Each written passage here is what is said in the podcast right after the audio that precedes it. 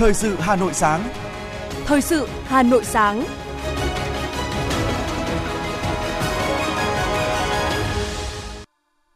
Hồng Hạnh và Bảo Nhật xin được đồng hành cùng quý thính giả trong 30 phút của chương trình Thời sự sáng nay. Những nội dung chính sẽ được đề cập đến trong chương trình. Chủ tịch nước Nguyễn Xuân Phúc gặp mặt đoàn đại biểu Ban Liên lạc Cựu chiến binh Sư đoàn 341. Hà Nội còn 12 sở ban ngành chưa thực hiện ủy quyền trong giải quyết thủ tục hành chính. Trong phần tin thế giới có những tin chính, Thứ trưởng Ngoại giao Trung Quốc hội đàm với quan chức cấp cao Mỹ. Nhiều công ty công nghệ Đông Nam Á sa thải nhân viên trong năm nay. Sau đây là nội dung chi tiết. Thưa quý vị và các bạn, nhân dịp kỷ niệm 78 năm ngày thành lập Quân đội Nhân dân Việt Nam, 33 năm ngày Hội Quốc phòng toàn dân, 50 năm chiến thắng Hà Nội Điện Biên Phủ trên không, Chiều ngày 12 tháng 12, tại Phủ Chủ tịch, Chủ tịch nước Nguyễn Xuân Phúc gặp mặt đoàn đại biểu Ban Liên lạc Cựu Chiến binh Sư đoàn 341. Cùng dự có Đại tướng Ngô Xuân Lịch, nguyên Bộ trưởng Bộ Quốc phòng, tướng lĩnh sĩ quan của Sư đoàn 341. Vui mừng gặp đoàn cựu chiến binh Sư đoàn 341, đoàn Sâm Lam Anh Hùng, thay mặt lãnh đạo Đảng, Nhà nước, Thường vụ Quân ủy Trung ương, Chủ tịch nước Nguyễn Xuân Phúc thân ái gửi đến các thế hệ lãnh đạo, chỉ huy, cán bộ chiến sĩ và 10.000 hội viên cựu chiến binh Sư đoàn 341 những lời hỏi thăm ân cần, những tình cảm thân thiết, biểu dương sự tận tụy vì dân vì nước của các thế hệ sư đoàn. Ôn lại sự nghiệp đấu tranh cách mạng, giải phóng dân tộc, thống nhất đất nước, xây dựng và bảo vệ Tổ quốc của quân và dân ta, trong đó các cuộc kháng chiến trong hơn 40 năm với những mốc son trói lọi ghi vào lịch sử dân tộc. Chủ tịch nước khẳng định những đóng góp vô cùng to lớn của lực lượng vũ trang nhân dân mà nòng cốt là quân đội nhân dân Việt Nam anh hùng. Trong đó có sư đoàn 341, phát huy truyền thống 50 năm của đơn vị anh hùng. Trong thời gian tới, Chủ tịch nước Nguyễn Xuân Phúc đề nghị Đảng ủy, chỉ huy và toàn sư đoàn 341 tiếp tục rèn đức, luyện tài, lập công xuất sắc, quán triệt sâu sắc các chỉ đạo của Quân ủy Trung ương, Đảng ủy Quân khu 4, tập trung xây dựng Đảng bộ sư đoàn trong sạch vững mạnh, xây dựng đơn vị vững mạnh toàn diện, quan tâm xây dựng chính quy, quản lý kỷ luật. Sư đoàn cần có chủ trương lãnh đạo sát đúng, tổ chức thực hiện thắng lợi mọi nhiệm vụ được giao, với Ban liên lạc cựu chiến binh sư đoàn 341, Chủ tịch nước mong muốn Ban liên lạc truyền thống cựu chiến binh sư đoàn 341 tiếp tục giữ gìn hình ảnh tốt đẹp của bộ đội Cụ Hồ, phát huy truyền thống và chiến công thời gian qua, luôn là tấm gương sáng cho gia đình, con cháu noi theo, góp phần cùng hệ thống Hội cựu chiến binh Việt Nam và Mặt trận Tổ quốc Việt Nam ở địa phương, tích cực tham gia xây dựng hệ thống chính trị cơ sở ổn định, vững mạnh, xây dựng quê hương giàu đẹp. Sư đoàn 341 hiện nay cũng cần tiếp tục quan tâm các cựu chiến binh sư đoàn, Ban liên lạc tiếp tục có các hoạt động nghĩa tình đồng đội, hỗ trợ giúp đỡ nhau trong cuộc sống, nhất là với các gia đình liệt sĩ, các hội viên là thương binh và hội viên có hoàn cảnh khó khăn. Về các kiến nghị của Ban liên lạc cựu chiến binh sư đoàn 341, tại buổi gặp mặt, Chủ tịch nước đề nghị Văn phòng Chủ tịch nước tổng hợp chuyển đến Bộ Quốc phòng nghiên cứu giải quyết theo thẩm quyền hoặc báo cáo cấp có thẩm quyền xem xét quyết định. Thưa quý vị và các bạn, sáng ngày 12 tháng 12 giờ địa phương, tại thủ phủ Tại phủ Thủ tướng Hà Lan ở thành phố La Hay, Thủ tướng Vương quốc Hà Lan Mark Rutte đã chủ trì lễ đón chính thức Thủ tướng Chính phủ Phạm Minh Chính cùng đoàn đại biểu cấp cao Việt Nam sang thăm chính thức Vương quốc Hà Lan. Thủ tướng Vương quốc Hà Lan Mark Rutte ra tận xe đón Thủ tướng Phạm Minh Chính. Sau đó, hai thủ tướng cùng bước lên thảm đỏ tới vị trí danh dự. Trong không khí trang nghiêm, quốc thiều Việt Nam và quốc thiều Hà Lan được cử lên – sau đó, hai thủ tướng giới thiệu thành phần đoàn của hai nước tham dự lễ đón. Sau lễ đón chính thức, Thủ tướng Chính phủ Phạm Minh Chính và Thủ tướng Vương quốc Hà Lan Mark Rutte tiến hành hội đàm. Thời gian qua, quan hệ hữu nghị và hợp tác giữa Việt Nam Hà Lan phát triển tốt đẹp, tích cực, ngay cả trong thời gian đại dịch COVID-19 diễn biến phức tạp. Lãnh đạo cấp cao hai nước thường xuyên trao đổi tiếp xúc, quan hệ đầu tư thương mại phát triển mạnh mẽ,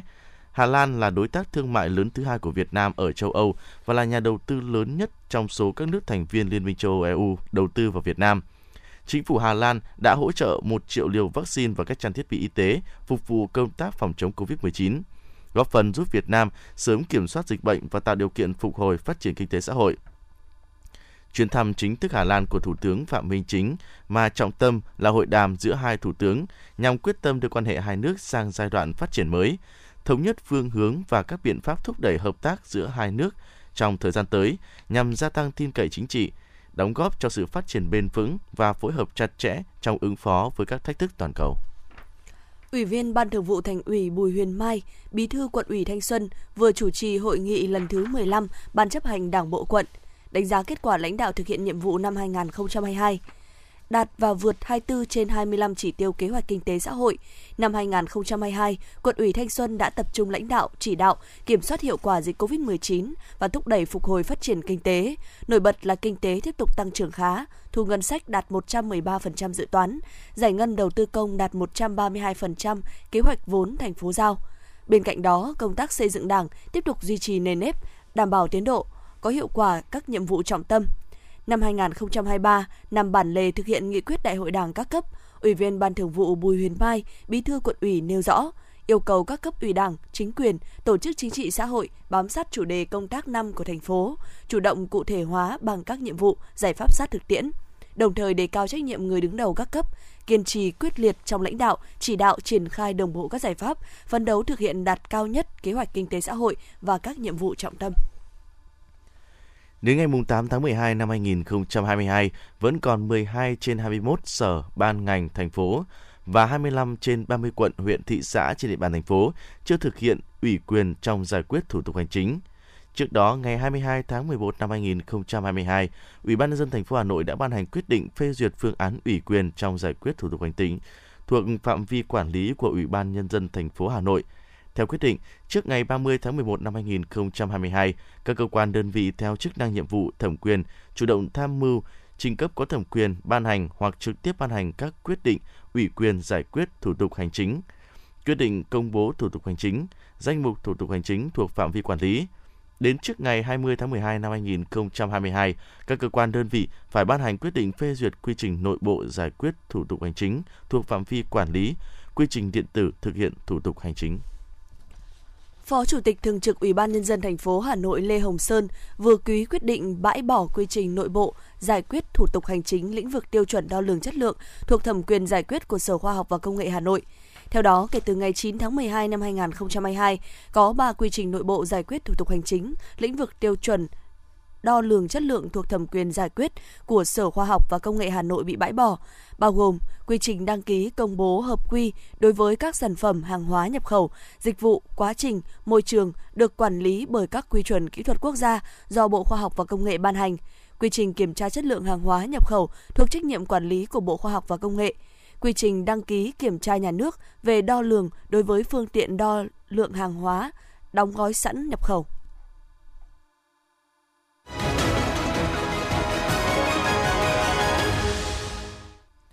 Chương trình xin được tiếp tục với những thông tin về kinh tế. Thưa quý vị và các bạn, Diễn đàn Kinh tế Việt Nam lần thứ 5 với chủ đề Kinh tế Việt Nam 2023, ổn định kinh tế vĩ mô, đảm bảo các cân đối lớn, vững vàng vượt qua thách thức sẽ diễn ra vào ngày 17 tháng 12 năm 2022 tại Trung tâm Hội nghị Quốc gia Hà Nội. Theo ban tổ chức, diễn đàn sẽ thảo luận làm rõ về đảm bảo các cân đối lớn, vững vàng vượt qua thách thức, lựa chọn chính sách cho phù hợp trong năm 2023 và những năm tiếp theo. Diễn đàn bao gồm một phiên toàn thể do Thủ tướng Chính phủ và trưởng ban kinh tế Trung ương cùng đại diện lãnh đạo Quốc hội đồng chủ trì tổ chức vào chiều ngày 17 tháng 12. Bốn hội thảo chuyên đề do lãnh đạo các ban, bộ, ngành trung ương đồng chủ trì tổ chức vào sáng ngày 17 tháng 12. Diễn đàn được tổ chức kết hợp trực tiếp và trực tuyến với sự tham gia của trên 1.000 đại biểu là lãnh đạo các ban, bộ, ngành trung ương và địa phương, đại diện các tổ chức quốc tế đa phương, đại sứ quán, lãnh sự quán một số nước, các doanh nghiệp, hiệp hội, trường đại học, viện nghiên cứu, chuyên gia trong nước và quốc tế. Hội đồng đánh giá phân hạng sản phẩm chương trình Mỗi xã một sản phẩm OCOP thành phố Hà Nội, Hội đồng OCOP thành phố Hà Nội đã tổ chức hội nghị đánh giá lần 1 đối với 45 sản phẩm dự thi của 4 quận huyện là Bắc Từ Liêm, Đan Phượng, Hoài Đức và Ứng Hòa. Tại hội nghị, các thành viên tổ tư vấn giúp việc Hội đồng OCOP thành phố Hà Nội đã bám sát quy định tại quyết định số 1048 và quyết định số 781 của Thủ tướng Chính phủ tổ chức đánh giá khách quan công bằng đối với tất cả sản phẩm. Kết quả, các sản phẩm của các chủ thể đều đủ điều kiện tham gia phân hạng ở vòng tiếp theo. Năm 2022, thành phố Hà Nội đặt mục tiêu có 400 sản phẩm OCOP được đánh giá phân hạng. Tuy vậy, theo đăng ký của các địa phương, đến nay đã có 488 sản phẩm đăng ký tham gia. Thưa quý vị và các bạn, với mục tiêu hướng đến một nền nông nghiệp sạch, an toàn và bền vững, những người nông dân ở Hợp tác xã Nông nghiệp hữu cơ Tam Xá, huyện Đông Anh đã đổi mới tư duy, thích ứng với cơ chế thị trường để trở thành người nông dân thông thái trên chính đồng đất quê mình. với tổng diện tích đất nông nghiệp trên 280 ha được phù sa sông Hồng bồi đắp, tận dụng lợi thế về điều kiện tự nhiên, xã Tàm Xá đã thành lập hợp tác xã nông nghiệp hữu cơ nhằm đẩy mạnh phát triển kinh tế nông nghiệp, từng bước nâng cao thu nhập và đời sống của người dân. Ngay từ khi thành lập, Hợp tác xã nông nghiệp hữu cơ Tàm Xá đã xây dựng được chuỗi liên kết 5 nhà, bao gồm nhà quản lý, nhà khoa học, nhà nông, nhà kinh doanh và người tiêu dùng. Ở đó, nhà quản lý hỗ trợ về mặt bằng, pháp lý và các chính sách phát triển. Nhà khoa học nghiên cứu, cập nhật giống cây trồng năng suất và chất lượng cao, thúc đẩy áp dụng các tiến bộ khoa học kỹ thuật vào sản xuất. Nhà nông sản xuất ra nông sản, nhà kinh doanh giải quyết vấn đề đầu ra, người tiêu dùng tiêu thụ các sản phẩm nông sản Việt. Do thực hiện liên kết giữa năm nhà nên quá trình sản xuất của hợp tác xã đã tuân thủ nghiêm ngặt các quy định về sản xuất an toàn. Do vậy sức khỏe của xã viên và người tiêu dùng được đảm bảo. Bà Mạc Thị Chiên, thành viên hợp tác xã rau hữu cơ Tàm Xá, huyện Đông Anh cho biết. Mình làm ra sản phẩm được sạch và được an toàn thì cộng đồng sẽ được hưởng, được ăn của cái phần của mình. Đến bây giờ ấy, xã khác để cùng chung tay làm để cho dần dần mở rộng được mình làm thế nào và để cho à, không bị ế rau mà hiện bây giờ thực tế như bây giờ tôi thì đã là không, không đủ để cung cấp cho nên tôi rất là phấn khởi và rất là vui mừng được năm nhà liên kết chung nhau và để làm ra sản phẩm sạch an toàn. Với diện tích 2,5 ha, hợp tác xã đã chia thành hai khu vực, 2.000 m2 nhà lưới chuyên canh các loại rau trái mùa, diện tích đất còn lại để canh tác rau và hoa quả theo mùa vụ. Các loại rau được lựa chọn sản xuất tại Tam Xá bao gồm các loại rau cải ăn lá, rau rền, mồng tơi, hành lá, su hào, cải bắp, mướp đắng, cà chua, bí xanh. Mô hình sản xuất rau an toàn thực hiện liên kết chặt chẽ năm nhà đã đảm bảo được quá trình sản xuất và đầu ra cho các sản phẩm. Sau hơn 3 năm hoạt động, mô hình đã đem lại hiệu quả cao cả năng suất và chất lượng, được chứng nhận đạt tiêu chuẩn Việt Gáp. Tuy có những khó khăn trong những ngày đầu thành lập phát triển mô hình, đặc biệt là thiếu nguồn nhân lực, nhưng các thành viên vẫn tập trung nỗ lực đầu tư nhà lưới để sản xuất. Trong quá trình triển khai, bước đầu còn gặp nhiều khó khăn về chuyển đổi từ hóa học sang hữu cơ như sâu bệnh, cải tạo đất, nguồn nước. Nông nghiệp hữu cơ chỉ được phép sử dụng phân bón hữu cơ, phòng trừ cỏ dại, sâu bệnh bằng các biện pháp thủ công hoặc thuốc sinh học nên mất nhiều thời gian và công lao động. Việc chăm sóc cần phải tỉ mỉ, kỹ càng để cây trồng phát triển an toàn, mọi công đoạn đều phải thực hiện theo đúng quy trình. Để đảm bảo chất lượng cây trồng, hội viên hợp tác xã phải thường xuyên chăm sóc tại vườn để sâu bệnh không làm hại đến quá trình sản xuất. Anh Hoàng Hải Hậu, quản lý hợp tác xã rau hữu cơ Tam Xá, huyện Đông Anh cho biết. Quá trình mà sản xuất rau hữu cơ cho vào cái hệ thống tưới của mình để mình tưới hàng ngày thì những cái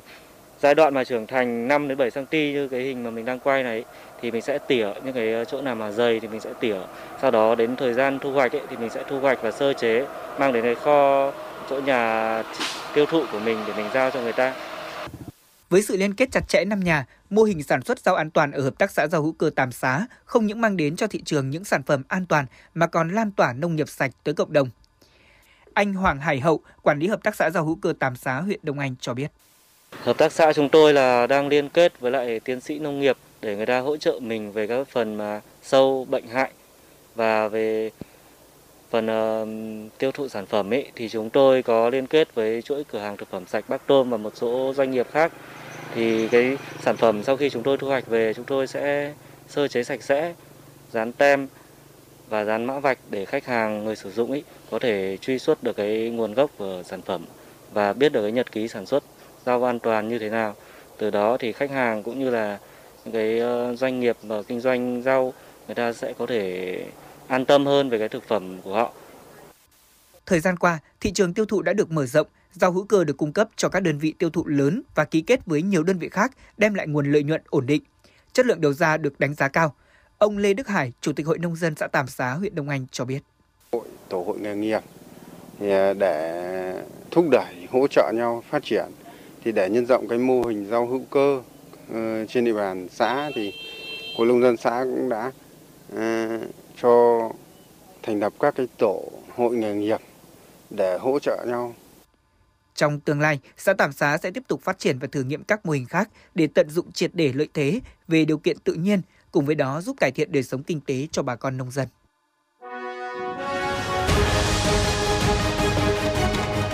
Thời sự Hà Nội, nhanh, chính xác, tương tác cao.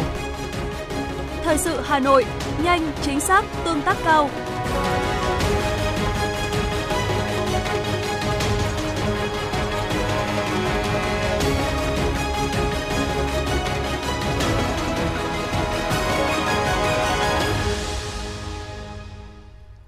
Bản tin phòng chống COVID-19 ngày 13 tháng 12 của Bộ Y Xin lỗi quý vị, bản tin phòng chống dịch COVID-19 ngày 12 tháng 12 của Bộ Y tế cho biết có 383 ca mắc COVID-19, tăng gần 200 ca so với ngày 11 tháng 12. Số bệnh nhân nặng tăng nhẹ và tiếp tục không ghi nhận bệnh nhân COVID-19 tử vong. Kể từ đầu dịch đến nay, Việt Nam có 11 triệu 521.022 ca mắc, đứng thứ 13 trên 230 quốc gia và vùng lãnh thổ. Trong khi với tỷ lệ số ca mắc trên 1 triệu dân, Việt Nam đứng thứ 117 trên 230 quốc gia và vùng lãnh thổ. Bình quân cứ 1 triệu người thì có 116.429 ca mắc. Tổng số ca tử vong do COVID-19 tại Việt Nam tính đến nay là 43.178 ca, chiếm 0,4% so với tổng số ca mắc. Thưa quý vị và các bạn, ngày Chủ nhật đỏ đã ra đời với mong muốn làm vơi đi những khó khăn của người bệnh, góp phần khắc phục tình trạng thiếu máu điều trị trầm trọng ở các bệnh viện trong dịp trước, trong và sau Tết, góp phần giữ lại những sinh mệnh, chia sẻ nguồn sống ấm áp cho một bộ phận người không may mắn. 15 năm Chủ nhật đỏ Giao chọn yêu thương là hành trình đầy tự hào, đầy áp ân tình, sẻ chia và xúc động của những trái tim tình nguyện – từ những ngày đầu với một điểm hiến với 96 đơn vị máu được tiếp nhận, đến nay đã có 40 tỉnh, thành phố với hơn 80 điểm hiến máu, tiếp nhận hơn 50.000 đơn vị máu. Năm nay, Chủ nhật đỏ lần thứ 15 có sự vào cuộc của 40 tỉnh, thành phố, dự kiến được tổ chức trong 4 tháng và tiếp nhận 45 cho đến 50.000 đơn vị máu cho cấp cứu và điều trị dịp cuối năm, trước và sau Tết Nguyên đán – Ngày hội chính sẽ được tổ chức tại Đại học Bách Khoa vào sáng ngày 18 tháng 12 với sự tham gia của đông đảo sinh viên. Nhân dịp này, ban tổ chức cũng thăm hỏi, động viên và tặng quà cho bệnh nhân nhận máu, các hoàn cảnh khó khăn. Nhiều ca sĩ, nghệ sĩ, hoa hậu, người đẹp cũng tham dự và hiến máu tại chương trình. Thưa quý vị và các bạn, triển khai các mô hình nâng cao chất lượng dân số, huyện Đan Phượng đã tổ chức nhiều hoạt động tuyên truyền đa dạng, phong phú nhằm nâng cao nhận thức cho các đối tượng. Điểm nhấn là hội thi tìm hiểu kiến thức sức khỏe sinh sản vị thành niên, thanh niên trước khi kết hôn để các đối tượng này vững vàng trước ngưỡng cửa hôn nhân, chuẩn bị hành trang tốt nhất bước vào cuộc sống. Thông qua hội thi tìm hiểu kiến thức về dân số kế hoạch hóa gia đình, chăm sóc sức khỏe sinh sản vị thành niên, thanh niên tiền hôn nhân do Phòng Dân số, Trung tâm Y tế huyện phối hợp cùng 7 xã trên địa bàn huyện Đan Phượng tổ chức dưới hình thức dung chuông vàng nhằm nâng cao kiến thức chăm sóc sức khỏe sinh sản vị thành niên, thanh niên. Các thí sinh trải qua 30 câu hỏi, tìm hiểu nội dung kiến thức dân số kế hoạch hóa gia đình với các nội dung liên quan đến những kiến thức cơ bản về chăm sóc sức khỏe sinh sản vị thành niên, thanh niên, tiền hôn nhân, như sự phát triển tâm sinh lý tuổi dậy thì, tình bạn, tình yêu, hôn nhân, tình dục, phòng tránh nạo phá thai, mang thai ngoài ý muốn hay phòng tránh xâm hại tình dục, phòng tránh các bệnh lây nhiễm qua đường tình dục, vấn đề bình đẳng giới. Mỗi câu hỏi là một thử thách đòi hỏi thí sinh phải vượt qua để đi đến chiến thắng.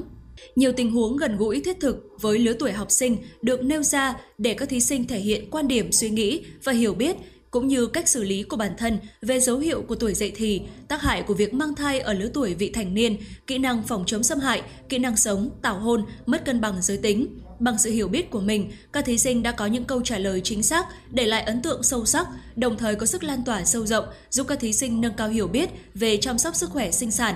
Chị Lê Thị Thủy Tiên, tri đoàn xã Đồng Tháp và ông Nguyễn Gia Phúc, Phó Giám đốc Trung tâm Y tế huyện Đan Phượng cho biết. Đầu tiên là đem lại lợi ích cho chính bản thân tôi và thứ hai là tôi sẽ tuyên truyền những kiến thức tôi hiểu biết tôi nắm được để cho uh, tuyên truyền cho các đoàn viên thanh niên tại địa phương ạ. Trang bị kiến thức cho các cháu trong hành trang trước khi ờ, kết hôn trước khi lập gia đình. Thế và đảm bảo sức khỏe sinh sản cho lứa tuổi à, vị thành niên thanh niên và trước khi kết hôn Hiện nay, nhận thức về chăm sóc sức khỏe sinh sản vị thành niên, thanh niên ở giới trẻ, nhất là với học sinh trung học cơ sở, trung học phổ thông còn nhiều hạn chế. Lứa tuổi này phải đối mặt với nhiều vấn đề liên quan đến vấn đề sức khỏe sinh sản vị thành niên, như quan hệ tình dục trước hôn nhân, có thai ngoài ý muốn, tình trạng nạo phá thai có chiều hướng gia tăng, Chính vì vậy, việc tuyên truyền tư vấn từ các nhà trường, các đoàn thể có ý nghĩa hết sức quan trọng. Chị Nguyễn Thị Mai Trang, bí thư tri đoàn xã Thượng Mỗ và bà Đỗ Thị Thư, cán bộ chuyên trách dân số xã Song Phượng, huyện Đan Phượng, nói. Những kiến thức đó thì thật sự là rất cần thiết và đúng đắn cho uh, các bạn trẻ để uh, có những kiến thức trang bị cho uh, mình trước trước hôn nhân và bảo vệ bản thân mình khi chưa đủ tuổi. Qua đó thì uh, bọn em có thể là lan tỏa và tuyên truyền đến cho các bạn trẻ khác trao đổi những kiến thức cơ bản nhất để làm sao các đồng chí có những nội dung và các kiến thức à, về chủ đề về sức khỏe, sinh sản vị thanh niên và để có buổi giao lưu như hôm nay thì các đồng chí à, à, đoàn viên thanh niên cũng đã học và trong trong quá trình học và trao đổi với nhau đấy thì đồng chí nọ và hỏi đồng chí kia để làm sao để nhớ các kiến thức đó. Nhằm thực hiện tốt chương trình dân số kế hoạch hóa gia đình, ngay từ đầu năm 2022, thành phố Hà Nội đã chỉ đạo các quận huyện thị xã ban hành quyết định giao chỉ tiêu kế hoạch giảm sinh, giảm sinh con thứ ba trở lên. Chỉ tiêu sàng lọc trước sinh và sơ sinh, chỉ tiêu sử dụng các biện pháp tránh thai hiện đại cho các xã phường, Ban chỉ đạo công tác dân số kế hoạch hóa gia đình 30 trên 30 quận huyện thị xã đã xây dựng kế hoạch triển khai công tác dân số và kế hoạch thực hiện các chương trình triển khai đến 579 xã phường thị trấn, từng bước nâng cao chất lượng dân số. Thành công từ hội thi tìm hiểu kiến thức dân số kế hoạch hóa gia đình, chăm sóc sức khỏe sinh sản là dịp để các em học sinh chia sẻ kiến thức, quan điểm về các vấn đề này, đồng thời cũng là dịp nhà trường và các đoàn thể có thêm kinh nghiệm, kỹ năng để giáo dục giới tính cho các em học sinh.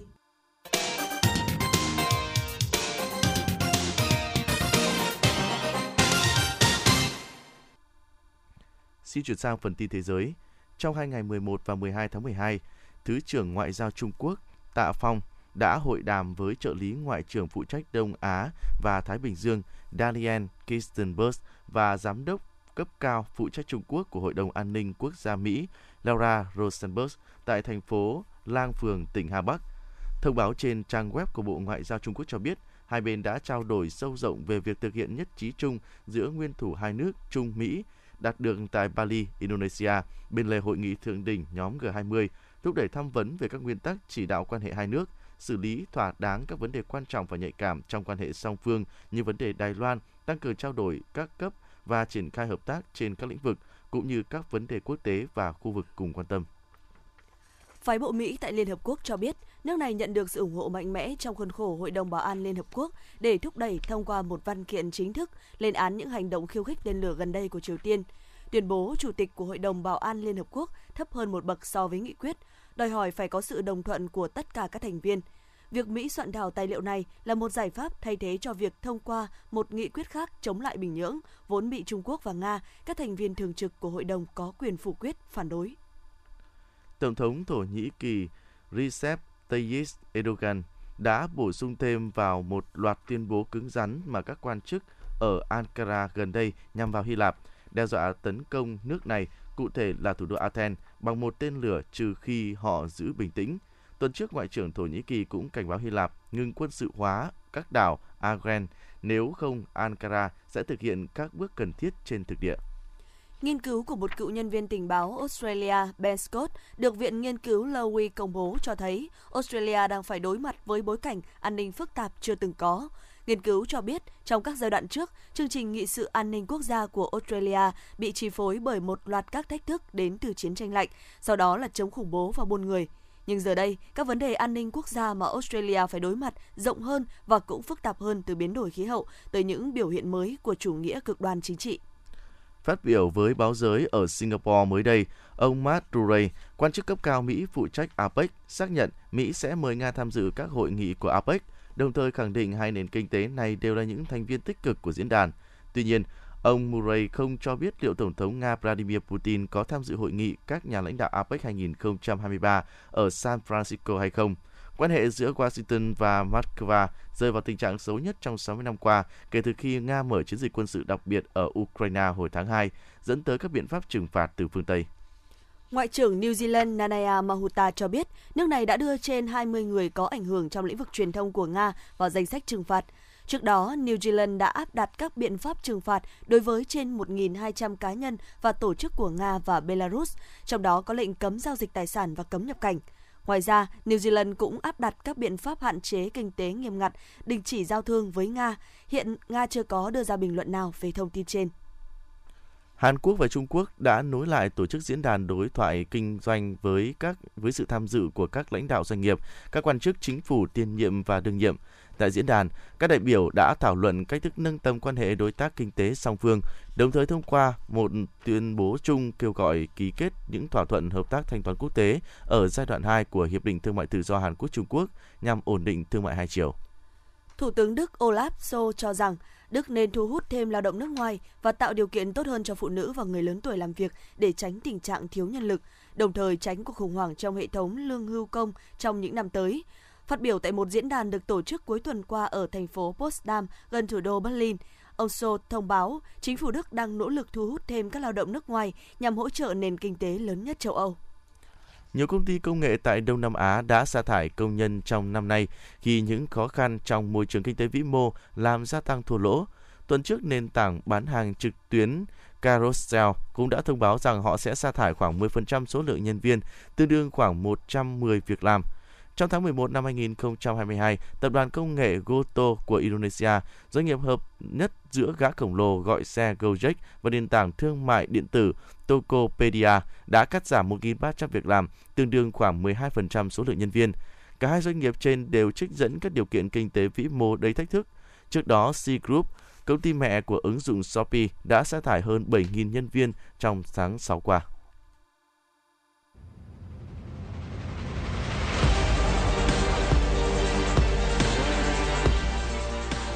Bản tin thể thao. Bản tin thể thao.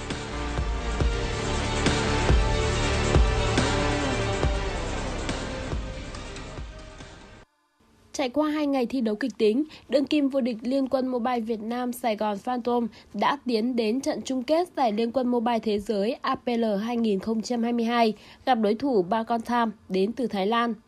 Trước đối thủ quá mạnh, đại diện Việt Nam dù thi đấu rất nỗ lực nhưng chỉ có thể giành chiến thắng ở một ván trong thể thức thi đấu 7 ván thắng 4 ở trận chung kết. Đánh bại đại diện nước chủ nhà với tỷ số 4-1, Bacontham đã xuất sắc đăng quang tại giải Liên quân Mobile Thế giới. Thành tích này giúp họ giành được 400.000 đô la Mỹ tiền thưởng, khoảng hơn 9,4 tỷ đồng. Trong khi vị trí áo quân mang về cho đại diện của Liên quân Mobile Việt Nam 200.000 đô la Mỹ, tức khoảng hơn 450 triệu đồng. Ngoài chức vô địch tập thể, đại diện của Thái Lan còn ẵm luôn danh hiệu cá nhân dành cho game thủ xuất sắc nhất giải, đó là người đi đường đơn Maki với số tiền thưởng 15.000 đô la Mỹ, tương đương khoảng hơn 350 triệu đồng. Sau khi kết thúc các trận tứ kết, FIFA đã giới thiệu trái bóng thi đấu chính thức cho các trận bán kết và chung kết của World Cup 2022. Quả bóng được sử dụng từ vòng bán kết World Cup 2022 trở đi có tên là Athim, có nghĩa là giấc mơ theo tiếng Ả Rập. Đây là phiên bản cao cấp hơn của quả bóng Anrila được sử dụng tại vòng bảng Nhìn chung vẻ ngoài của Anhim không khác nhiều so với Unreal với mẫu hoa văn răng cưa, logo World Cup 2022 và hình ảnh của nhà sản xuất Adidas. Tuy nhiên, hoa văn trên trái Anhim có màu hạt rẻ giống như màu trên quốc kỳ Qatar chứ không nhiều màu như Unreal. Dự báo thời tiết khu vực Hà Nội ngày hôm nay 13 tháng 12 Khu vực vùng núi Ba Vì Sơn Tây Sáng sớm có sương mù nhẹ, ngày nắng, đêm không mưa, nhiệt độ cao nhất 21 độ, thấp nhất 11 độ. Ngoại thành từ Phúc Thọ tới Hà Đông, sáng sớm có sương mù nhẹ, ngày nắng, đêm không mưa, cao nhất 22 độ, thấp nhất 12 độ. Phía Nam từ Thanh Oai Thường Tín đến Ứng Hòa, sáng sớm có sương mù nhẹ, ngày nắng, đêm không mưa, cao nhất 22 độ, thấp nhất 12 độ. Mê Linh Đông Anh Sóc Sơn, sáng sớm có sương mù nhẹ, ngày nắng, đêm không mưa, cao nhất 21 độ, thấp nhất 11 độ. Trung tâm thành phố Hà Nội, sáng sớm có sương mù nhẹ, ngày nắng, đêm không mưa, nhiệt độ cao nhất 22 độ, thấp nhất 12 độ. Quý vị và các bạn vừa nghe chương trình thời sự của Đài Phát thanh và Truyền hình Hà Nội, chỉ đạo nội dung Nguyễn Kim Khiêm, chỉ đạo sản xuất Nguyễn Tiến Dũng, tổ chức sản xuất Trà My, đạo diễn Kim Oanh, phát thanh viên Bảo Nhật Hồng Hạnh cùng kỹ thuật viên Duy Anh thực hiện. Hẹn gặp lại quý vị và các bạn trong những chương trình thời sự tiếp theo.